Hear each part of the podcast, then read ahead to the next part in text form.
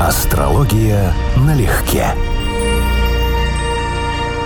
Привет, Константин. Здравствуй, Анечка. Друзья, самый панковский вам хой. О, касса панка. Она Рубрика «Касса панка», символизирующая стол заказов, а вообще это скамья-сундук эпохи итальянского ренессанса. Ну а панк в отдельности от этого предмета мебели mm-hmm. представляет свободу самовыражения. Mm-hmm. Знаешь, Константин, как говорят в Одессе, с кем шутки плохи, с тем и все остальное так себе. Мудро. Согласен? Однозначно. И я тоже. С нами шутки хороши, значит, можем приступать к остальному. Надо было в рифму что-нибудь. Значит, можем выпить от души или что-нибудь такое. Ну. Выпить от души от тебя это вдвойне вдвойне странно слышать. Я, я вообще никогда ничего не рифмовал в своей жизни, даже не пытался. Поэтому не, ну... Смотри, как теплые времена-то. Как, как, Трансформируют. Как, как, как тебя торкнуло-то, да?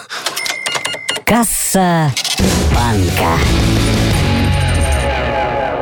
Екатерина спрашивает, как объяснить связь дающего в долг и должника с позиции астролога? Чем является для человека невозвращенный долг? Он расплачивается деньгами за прошлую карму или сам в прошлой жизни не вернул долг? И еще, деньги, потерянные в финансовых пирамидах, в карте выглядят как-то иначе? Давайте с конца. Деньги в финансовых пирамидах могут выглядеть как-то иначе. Например, может быть комбинация не 2,8 в карте, а 2,11. То есть как бы вот какая-то сетевая структура или дал друзьям, и там они ухнули. По умолчанию смотрим следующим образом, что если у нас конфликтует, например, дом наших денег и дом имущества, ну, долгов, кредитов, займов, дом, а также денег других людей, восьмой дом, то смотрим, кто в этом конфликте сильнее. То есть, допустим, что если планеты второго дома в оппозиции к планетам восьмого и наши планеты сильнее, то это мы наносим своими деньгами, финансовыми интересами ущерб окружающим. Например, взяли в долг и не вернули. А вот если восьмой дом сильнее второго, то он наносит нам ущерб. То есть, дословно, мы отдали в долг, а нам не вернули. Но тут по умолчанию смотрится таким образом. Абеш Абобус. Каковы аспекты выраженной харизмы? Солнце, Уран, в первую очередь. Ну, если мы говорим о психологии, то есть у человека, насколько он интересен как личность, то две планеты, которые имеют отношение к харизме, это Солнце и Уран.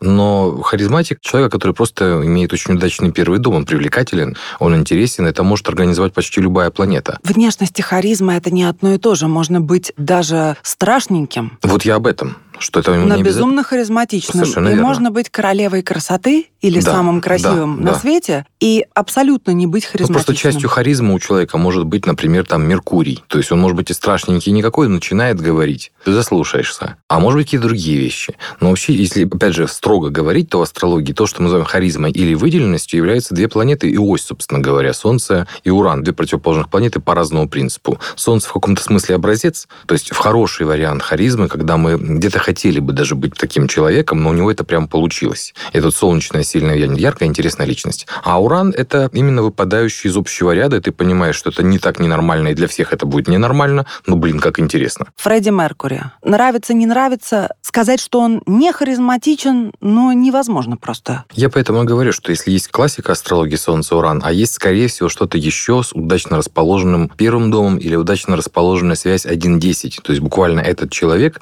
с его специфичными какими-то особенностями именно в этом качестве прославится. Татьяна спрашивает, почему у разных астрологов при ректификации получается разное время моего рождения? Разница в 40 минут. Как самостоятельно по событиям понять? Легко понять не выйдет, но проблема действительно существует. Первая составляющая этой проблемы – это то, что астрологи – это люди, а значит, они субъективны. Они получили разное образование, они исходят из разных аксиом и разных идей. Вот, скажем, у части астрологов существует идея, что время рождения, известное по бирке, не обязано гороскоп ректифицированный соответствовать этому времени даже примерно. А может отличаться ректифицированная карта от известного времени рождения на 40 минут, на час, на полтора. Это называется временем включения гороскопа. Ну, с моей точки зрения, это такая разновидность отмазки с неудачной ректификацией. Но это мое мировоззрение, диктует мне вот такой взгляд на реальность. То есть, да, астрологи могут делать разные карты, это один из нюансов. Наше образование, наша подготовка, методы, которые мы используем, сколько тщательно мы это делаем, ну, то есть это еще раз все сводится в конечном счете к квалификации астролога. Екатерина Зуева. Как в натальной карте определить оригинальные и редкие жизненные проявления? Например, наличие необычного питомца. Или же человек, совершенно с виду обычный, имеет очень необычную профессию или хобби. При этом по космограмме это столь явно не бросается в глаза. Имеет ли смысл в подобных случаях смотреть точные соединения домов, куспиды домов со звездами? Со звездами вряд ли. Это более фундаментальное влияние. Оно не требует быть необычным, оно может быть в каком-то смысле банальным. А вот в точности, как вы сформулировали, зафиксировали, это уран в домах или уран в тесных аспектах с какими-то элементами карты, может быть, элементами какого-то дома. Потому что он главный паритель необычности. Если у человека вообще в карте есть выраженный уран, вот прям на уровне космограммы заметный уран, то вы сходу можете говорить, что дом, в котором уран стоит, дом, которым он управляет, там у человека будет не как у всех. Ну, соответственно, шестой дом – необычный домашний питомец. Седьмой дом – тоже необычный домашний питомец, только другого рода супружества. Значит, вне зависимости от того, завел ты собаку или завел ты крокодила или скунса на веревочке, это все равно шестой дом. Да, домашние животные, ручные шестой дом. Небольшие. Считается, что мы можем завести себе, ну, не домашних животных, а прирученных животных, ту же корову, например, или лошадь, да, ну, двенадцатый. А рептилии не приручают. И если у тебя живут змеи, предположим, как у Слэша из Guns N' Roses, в большом количестве в доме, это все равно шестой дом? Технически это шестой дом. И хамелеоны шестой дом. И у меня был мальчик, который разводил мексиканских тараканов на продажу, потому что ими кормят вот многих таких вот рептилий. Вот это шестой дом, это было его такое хобби, ну и заработок заодно. Виктория, расскажите, пожалуйста, про соляр. Первые 12 дней со дня рождения как провести в соответствии с 12 домами? Виктория, я вам скажу, что я считаю это мифом, причем считаю вполне обоснованно. Где-то, когда я услышал впервые про э, эту идею, что 12 дней после дня рождения соответствует 12 месяцам, и, соответственно, вот есть прямой смысл, как ты их проведешь, так год и пройдет, или что наоборот у тебя будет какая-то связь с событиями. Это был где-то год 93 или 94. А я в то время уже вел дневники систематически. И я по часам записывал, что со мной происходило 12 дней после соляра. А когда год закончился, подвел итоги. После первого года у меня еще были сомнения. Я сделал такую же операцию на второй год. Я могу сказать, что это однозначно ну, красивый, интересный, но миф. То есть это не то, на что стоит заморачиваться. Марина Type Art. Интересно мнение Константина. Знаки и планеты с Солнцем, асцендентом, МЦ, северным узлом – энергия незнакомая, отсутствие опыта или некорректно поставленная программа. Знаки и планеты напротив Солнца с дисцендентом, IC, южным узлом – энергия знакомая, наработанные паттерны, а планеты в обители и экзальтации – имеющиеся социальные навыки. Ну, грубо да. Я считаю, что это, конечно, не совсем корректно. И давайте сказать следующее. Наша натальная карта – это все как гороскоп нашей кармы. Поэтому абсолютно вся карма этого воплощения представлена в гороскопе. С моей точки зрения, тот же самый четвертый дом, как и десятый, это то, что у нас заложено, и северный узел как бы у нас тоже является частью только не кармы, а хармы, желаемое направление движения и развития в этой жизни. А вот то, чего у нас в принципе нет, то, что не наработано, это пустые места в зодиаке. Это то, где у нас ничего нет, дословно. Это то, что в этой жизни проявляться не должно. Отсутствие связи аспектов, скажем, какой-то планеты с какой-то. Ну, допустим, Меркурий и Сатурн – типичная комбинация, которая способствует точности ума. У человека нет связи Меркурий Сатурн ни на уровне рецепции, ни на уровне аспектов. У него нет накопленной кармы для изучения абстрактных, математических, там, точных и так далее наук. Я бы скорее вот так это оценивал. Лаб off. Неудачную дату брака можно исправить разводом и заключением брака в новую дату? Злая шутка, что разводом можно исправить почти все. Но давайте так. Нет, на мой взгляд, нет, потому что вы не исправите совместимость. В современной реальности дата брака второстепенна по отношению к моменту начала ваших отношений и, естественно, к совместимости, которая неисправима в принципе. На самом деле, можно только претерпеться к чему-то, но мы не можем исправить эти вещи. Поэтому регистрация брака, ну, это примерно то же самое, что ребенку перерегистрировать день рождения. В какой степени это повлияет на его здоровье или на его биографию? Скорее всего, ни в какой. Это чисто бумажные документальные вещи. А у ребенка уже есть какие-то врожденные заболевания, цвет волос, таланты, способности. И вот ну никак эти вещи не влияют на реальное положение дел. То есть я сторонник того, что астрология должна работать с фактическим, а не с формальным содержанием. А ты знаешь ведь, что существуют пары, которые да, разводятся и повторно регистрируют отношения, но вовсе не из астрологических соображений, а просто так складывается Это жизнь. другое, да. Они прошли какой-то этап жизни, оценили поняли, что те, с кем они начали строить свою жизнь после развода, это еще хуже. Оказывается, вот то было вполне себе хорошо, и, может быть, то самое лучшее, только мы его не оценили. Если они совпали во мнении, они могут заключить повторный брак. Я знаю такие истории в жизни, но это другое. Но такое будет отражено, да? Я не знаю, как именно это выглядит, я пытался разбираться в этом вопросе. Но совершенно явно, что у людей есть сильная завязка на уровне синастрии, на уровне совместимости, а не на уровне даты регистрации брака. То есть у них был мотив быть вместе, он мотив остался спустя время, время, да, если даже у них было какое-то временное из-за прогностики недоразумение, по факту это можно воспринимать как перерыв. Для большинства людей развод или, в принципе, расставание и прекращение общения будет означать конец отношений. Ольга, У меня ретроградный Сатурн в пятом доме, и мне сказали, что это ужасно для брака и детей, и вообще ставит семейную жизнь под вопрос. Хочется мнения и совет. Для брака это, в принципе, не имеет отношения к вопросу. Для детей, да, это потенциально непростой показатель. Не сказать, что это 100% ужасный, потому что если ретроградный Сатурн, допустим, находится в неудачном для себя знаке, например, во льве или в раке, не имеет гармоничных аспектов, но имеет серьезные повреждения, то тогда, да, можно говорить, это одно из худших возможных положений. Я сейчас перевожу пример. Во всех остальных случаях слово ужасный, крайний, там, превосходные степени неприменимы. И совершенно точно это не относится к браку. Кроме того, такой Сатурн в пятом, среди прочего, может описывать, например, проблемы с зачатием, проблемы с вынашиванием, а не со взрослым ребенком, например. Майорис. Можно ли узнать, если Нептун в седьмом доме, означает ли это, что партнер будет алкоголиком или с иными формами зависимостей? А если это проблемный Нептун или управитель седьмого имеет хоть какие-то повреждения, да, потенциально к нам притягиваются такие люди. И пока мы не выросли, то есть не научились их видеть, не научились воспринимать такие отношения как недопустимые, мы в такие отношения соглашаемся и втягиваемся. Но это именно для проблемного Нептуна имеет отношение. Если Нептун не имеет серьезных повреждений, с такой же степенью уверенности можно говорить, что это музыкант, химик, человек, занятый какой-то тайной деятельностью, причем в хорошем, может быть, даже смысле слова. Это может быть просто скрытный человек, человек с достаточно глубоким внутренним миром, в который он никого не пускает. То есть нептунянец, но еще раз, не обязательно в негатив. Негатив — это аспекты. Если бы это не была высшая планета, то еще и сила в знаке. То есть мы всегда оцениваем это в карте индивидуально. Могу подтвердить, у меня Нептун в седьмом доме, никогда в жизни ни одного алкоголика, рядом со мной не было. Ну, то есть приятели выпивающие были, но в плане личной жизни это абсолютно исключено. Но тайны в отношениях были. В смысле? Нептун в седьмом – один из показателей тайны, секреты в отношениях. А что такое тайные секреты? Чьи партнера секреты? В, в партнере, у него в личной жизни, куда он не допускает какие-то закрытые зоны, или э, то, что Мне о нем не вполне сказать. понятно, и он никогда не расскажет, или вместе с ним появляется необходимость скрывать отношения. Нет, никогда. Скрывать отношения никогда. Тайны партнера, ну, не знаю, если это тайны, соответственно, мне они неизвестны, я не могу сказать, были Но ли. это счастливый вариант Нептуна, потому что если плохой вариант Нептуна, эти тайны выясняются потом. Нет, ничего такого. Еще плохой вариант чтения Нептуна. Будьте внимательны, не позволяйте себе строить отношения из жалости. Нептун, имеющий отношение к седьмому, это может быть э, нюанс по принципу «мне так жалко». Вы фактически видите в этом человеке что-то, чего в нем нет, какие-то высокодуховные посылы, и пытаетесь его спасти. Это популярнейший мотив, как можно завязаться на нептунианские отношения. Не всегда удачно. Ну вот от первого лица скажу, что жалеть мужчин это вообще не моя тема, я даже... Их жалеть.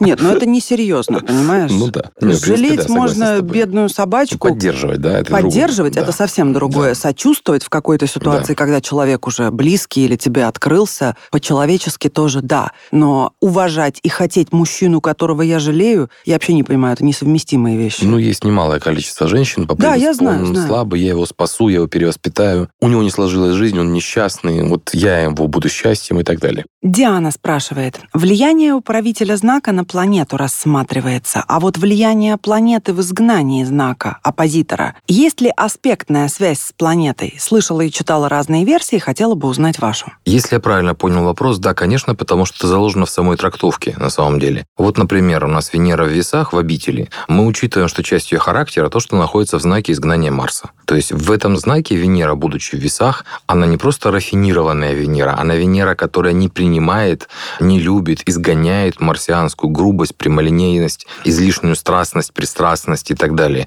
В этом знаке Венере это некомфортно. А Венера в Овне, например, будучи под управлением Марса, вот она так вообще понимает любовь, для нее это норма.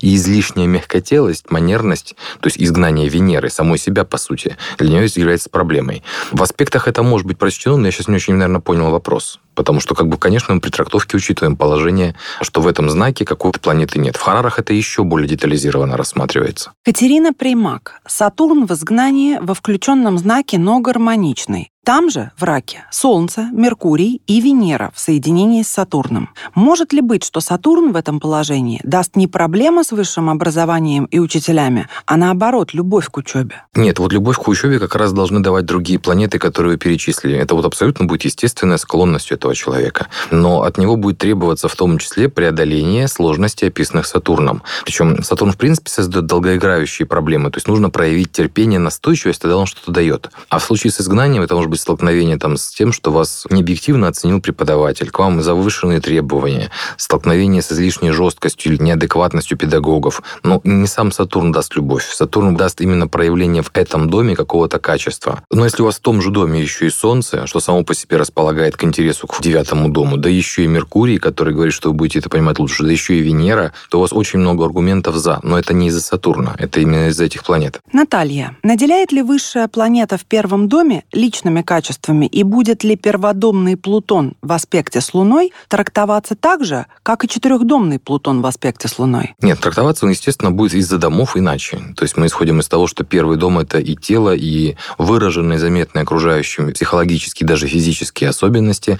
Поэтому, конечно, в этом положении он чрезвычайно проявлен. Имея аспект с Луной, он будет проявляться и на уровне серьезной такой базовой психологии. То есть человек будет, ну, неспокойным человеком, так скажем. Он будет справляться, эмоции будут драматичны, он будет справляться периодически с тем, что сам вынуждает сам себе зашкаливать эмоционально. Но при гармоничном аспекте это не проблема. Я склонен считать, что высшие планеты – это все-таки психологически наименее значимая часть нашего гороскопа, даже в аспекте, тем более, если это не соединение с Луной. А в первом доме? Да, но это будет очень важно событийно. То есть влияние Плутона будет чрезвычайно важно именно в событийном смысле слова. Поскольку это почти наверняка речь идет про то, что это Плутон в Скорпионе, ну, с высокой вероятностью Плутон в Скорпионе, это поколение, которое сейчас может задавать такие вопросы, то это будет буквально управитель первого в первом доме, буквально огромный запас через меня самого, моими усилиями строится моя жизнь. Но психологическое осознание будет все-таки поверхностным. То есть высшая планета – это планета, описывающая культуру, коллективную психологию, психологию поколения. А вот наша личность – это уже Луна. Настя, читала, что Константин участвовал в исследовательской группе по регрессивному гипнозу. Пробовал ли он эту методику на себе и знает ли, кем был в прошлом воплощении или прошлых воплощениях? Как относится к этому методу? Неужели действительно можно вспомнить прошлые жизни? Отношусь с интересом, потому что, конечно, пробовал на себе. Это одно из самых сильных впечатлений. Мне был очень мотивирован, кстати сказать, получить какой-то результат, потому что в нашей группе был один из последних, у кого это вообще получилось. Это абсолютно работоспособная штука, но не стоит ожидать от этого чуда. То есть больше всего это похоже на воспоминания раннего детства. Вот если мы сейчас попытаемся вспомнить какие-то эпизоды, какие-то отдельные обрывки, какие-то отдельные лица, впечатления, эмоции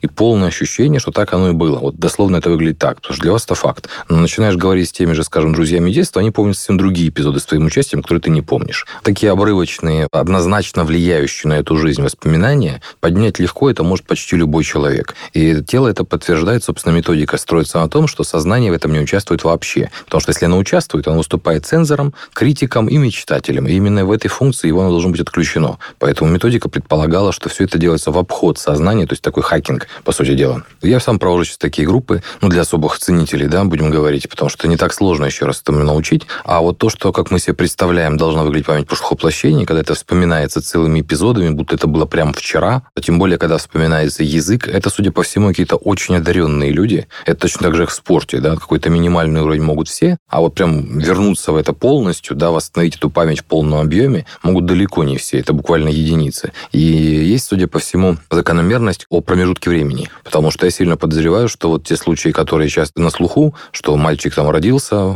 повел своих родителей, я жил здесь, вот мой дом, вот мои там жена там и так далее, да, вот эти истории, которые многие читали, это все всегда связано с ситуацией, когда между воплощениями, между смертью и рождением очень короткий разрыв, а это не типичная ситуация. Обычно проходит десятилетия, столетия и воспринимается совершенно иначе. А если короткий разрыв, как это в карте можно увидеть? Понятия Никак, да? не имею. Да, я был когда-то очень разочарован, не буду делать ссылку на книгу с названием «Кармическая астрология» известного постсоветского автора. Как раз когда шли эти исследования, она только-только вышла, впервые он ее написал, и я возлагал на нее большие надежды. Ну, это просто шло постоянно в разрез с тем, что мы получаем на уровне информации. И опять же, если я могу отчитаться за результаты, откуда они взяты, каким способом, какой методикой, то тот автор в принципе не ссылался, откуда он взял, что бы то ни было. То есть просто, ну, будем говорить, верьте мне на слово в таком стиле. Надежда Ермакова. Абсолютно нет уверенности, чтобы начать консультировать. Слушая вас, понимаю, что ничего не знаю. Как начинали консультировать вы? В точности так же, с отчетливым пониманием, что я ничего не знаю, но что-то немножечко я понял, какие-то пару-тройку, десять примеров я видел. О каких-то очень узких вопросах, но я могу о них говорить со ссылкой на известных людей, на два-три случая, которые я уже увидел, что-то могу сказать. То есть общая схема, начинайте заниматься тем, что вы хоть немножечко понимаете. Ну, например, планеты в стихиях, например, планеты в домах, да. И очень такой хороший ход для начала консультаций. Сразу говорите, я учусь Это снимает все вопросы. То есть, грубо говоря, за результат я не отвечаю. Если вы хотите, я вас могу проконсультировать. Ну, тогда это должно быть бесплатно, я так не полагаю. обязательно. Вовсе не обязательно. Хотите, может работать бесплатно, быстро наберет статистику. Халявщиков много. Отбоя не будет. А, соответственно, дальше пойдет уже опыт на уровне просто низкие символические цены. То есть какие-то вообще такие, что вам вот почти стыдно за такую стоимость работы. Соответственно, вы не будете чувствовать каких-то моральных терзаний и совести. Как только у вас возникает момент, что вы разобрались в чем-то, у вас получается лучше, у вас пошел поток людей, вы с ними не справляетесь, поднимаете стоимость. Следующий этап, поднимаете стоимость. Абсолютно естественный прогресс и процесс роста. И еще один вопрос. Возможно ли проработка тяжелых оппозиций в карте? Как примирить Солнце в рыбах в 12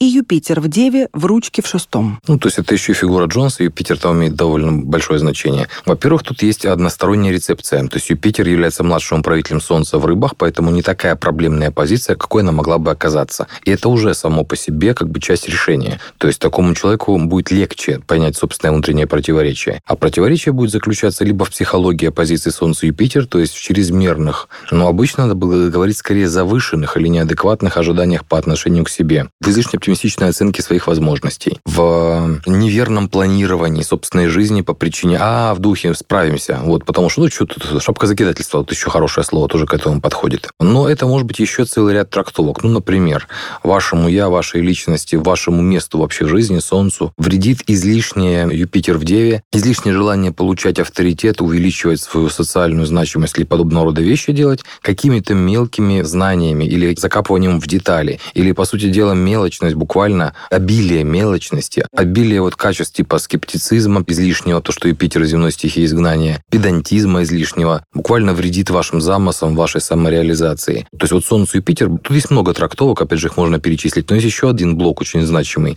Это тема домов 6-12. А это вопрос о режиме жизни, это вопрос о здоровье, это вопрос об том, как проявляется, например, ваше психологическое Солнце Юпитер, ну, например, на вопросах сердца, на вопросах повышения давления, на том, что насколько вы склонны к заболеваниям по тематике, например, Юпитера в шестом, то есть по тематике системных заболеваний, заболеваний больших органов. Можно много что проговорить в качестве интерпретации, потому что нужно взять время, спокойно обдумать это, да, и выписать там 2-3 абзаца, а то и 2-3 страницы интерпретации, найти те из них, которые соответствуют уже сложившимся в вашей жизни проблемам, и вот начинать работать с вот этим, с тем, что уже реализовано. Карта должна содержать ответы на вопрос, как это можно сделать. Ну, например, у вас есть тринсик стиль к этой оппозиции. Или есть люди, которые достраивают синастрический тринсик стиль к этой оппозиции. Я только начал говорить, да, и уже вот наметил план, что надо делать, и сколько времени ушло только на развертку плана. А как ты считаешь, конфигурация большой крест в карте всегда ли означает, что человек не добьется успеха в жизни? Нет, совершенно точно нет. Но это означает, что жизнь ему мало прощает ошибок, что она будет от него требовать больше, чем от других, что он будет чаще сталкиваться с жесткими ситуациями, в принципе, с такими испытаниями в биографии. Но, с другой стороны, крест обычно означает, что человек настолько к этому привык в жизни,